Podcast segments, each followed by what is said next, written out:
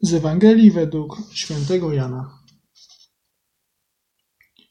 Jezus udał się na drugi brzeg jeziora galilejskiego, czyli Tyberiackiego.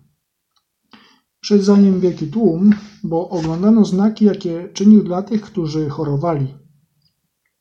Jezus wszedł na wzgórze i usiadł tam ze swoimi uczniami.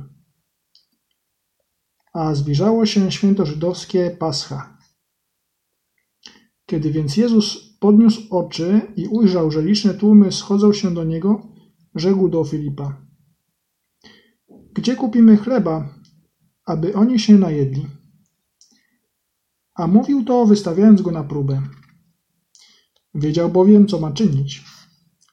Odpowiedział mu Filip: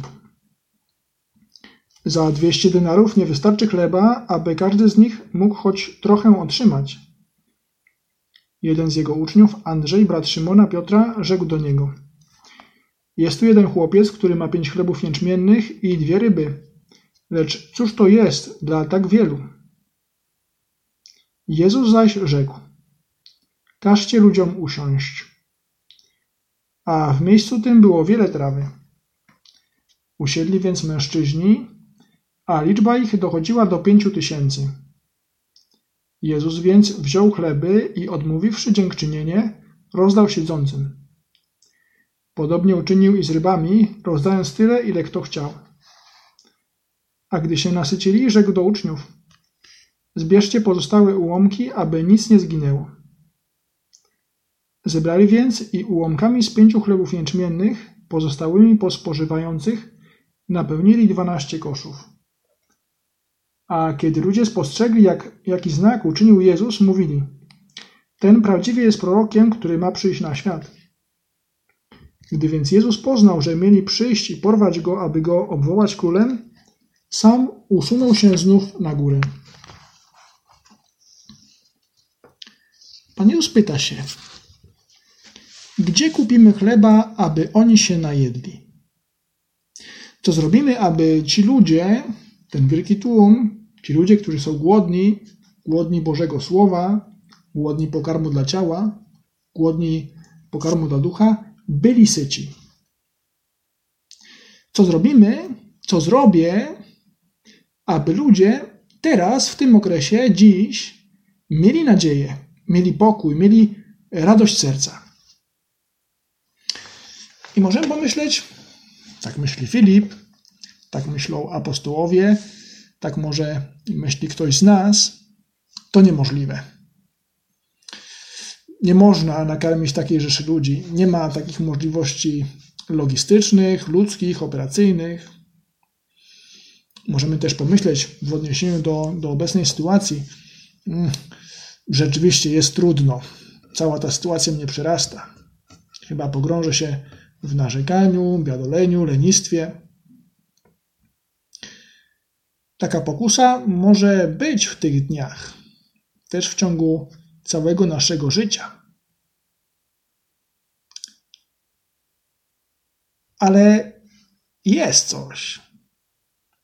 Te wątpliwości znikają, kiedy Pan Jezus działa. Jezus więc wziął chleby i odmówiwszy dziękczynienie, rozdał siedzącym. Podobnie uczynił i z rybami, rozdając tyle, ile kto chciał. A gdy się nasycili, rzekł do uczniów: Zbierzcie i pozostałe ułomki, aby nic nie zginęło. Odmówił dziękczynienie. Na pewno akty dziękczynienia to dobry sposób podtrzymywania pokoju, radości, nadziei na ten czas. Ale dziękczynienie, Eucharystia, szczególnie w kontekście tej Ewangelii, mówi nam o Komunii Świętej. Komunia Święta, która jest tym chlebem aniołów, która jest pokarmem duchowym, który, który daje nadzieję, daje siłę, daje moc.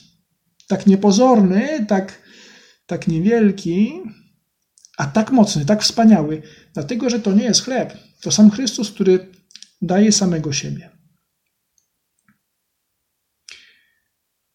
Te dni są szczególne. Być może tracimy jakieś punkty podparcia, które istniały wcześniej, a teraz być może ich brakuje. Ale jest punkt podparcia, który będąc niepozornym, jest niesłychanie mocny. Komunia duchowa. W tym tygodniu jest już możliwość uczestnictwa we, we mszy świętej większej ilości osób i warto to robić. Ale też nie musimy ograniczyć naszego kontaktu z Chrystusem Eucharystycznym do uczestnictwa we mszy świętej. Komunia duchowa może być dobrym punktem podparcia w tych dniach, w tych dniach i przez całe nasze życie. Na czym ona polega? Polega na gorącym pragnieniu przyjęcia Jezusa w Najświętszym Sakramencie i na miłosnym obcowaniu, jakbyśmy go przyjęli. Dobrze, to jest coś bardzo prostego. Tak? Możemy korzystać z jakiejś formuły, na przykład tej, której nauczył się podczas przygotowywania do, przygotowania do pierwszej komunii święty Josemaria. Pragnę się przyjąć, Panie, z tą samą czystością, pokorą i pobożnością, z jaką przyjęła Cię Twoja Najświętsza Matka, z duchem i żarliwością świętych. A też właśnie chodzi o tą postawę serca. O postawę serca, serce, które, które wierzy, serce, które ufa, serce, które kocha. W tych dniach może czasami brakuje nam wiary, brakuje nam nadziei, brakuje nam miłości, może wchodzi zniechęcenie, niecierpliwość. Spokojnie, spokojnie. Nie ma pewnych punktów podparcia, ale jest On. Oprzeć się na Nim. Pragnę Cię przyjąć, Panie. Kocham Cię. Ufam Tobie. I co się dzieje? Co się dzieje? Kiedy ludzie spostrzegli, jaki znak uczynił Jezus, mówili: Ten prawdziwie jest prorokiem, który ma przyjść na świat. Kiedy żyjemy Eucharystią, także poprzez praktykę komunii duchowej, trudności zewnętrzne pozostają, ale podejmujemy je już nie sami, ale z Nim, ze zmartwychwstałym, którego siły są nieskończone. Mamy punkt podparcia, który nie zawodzi.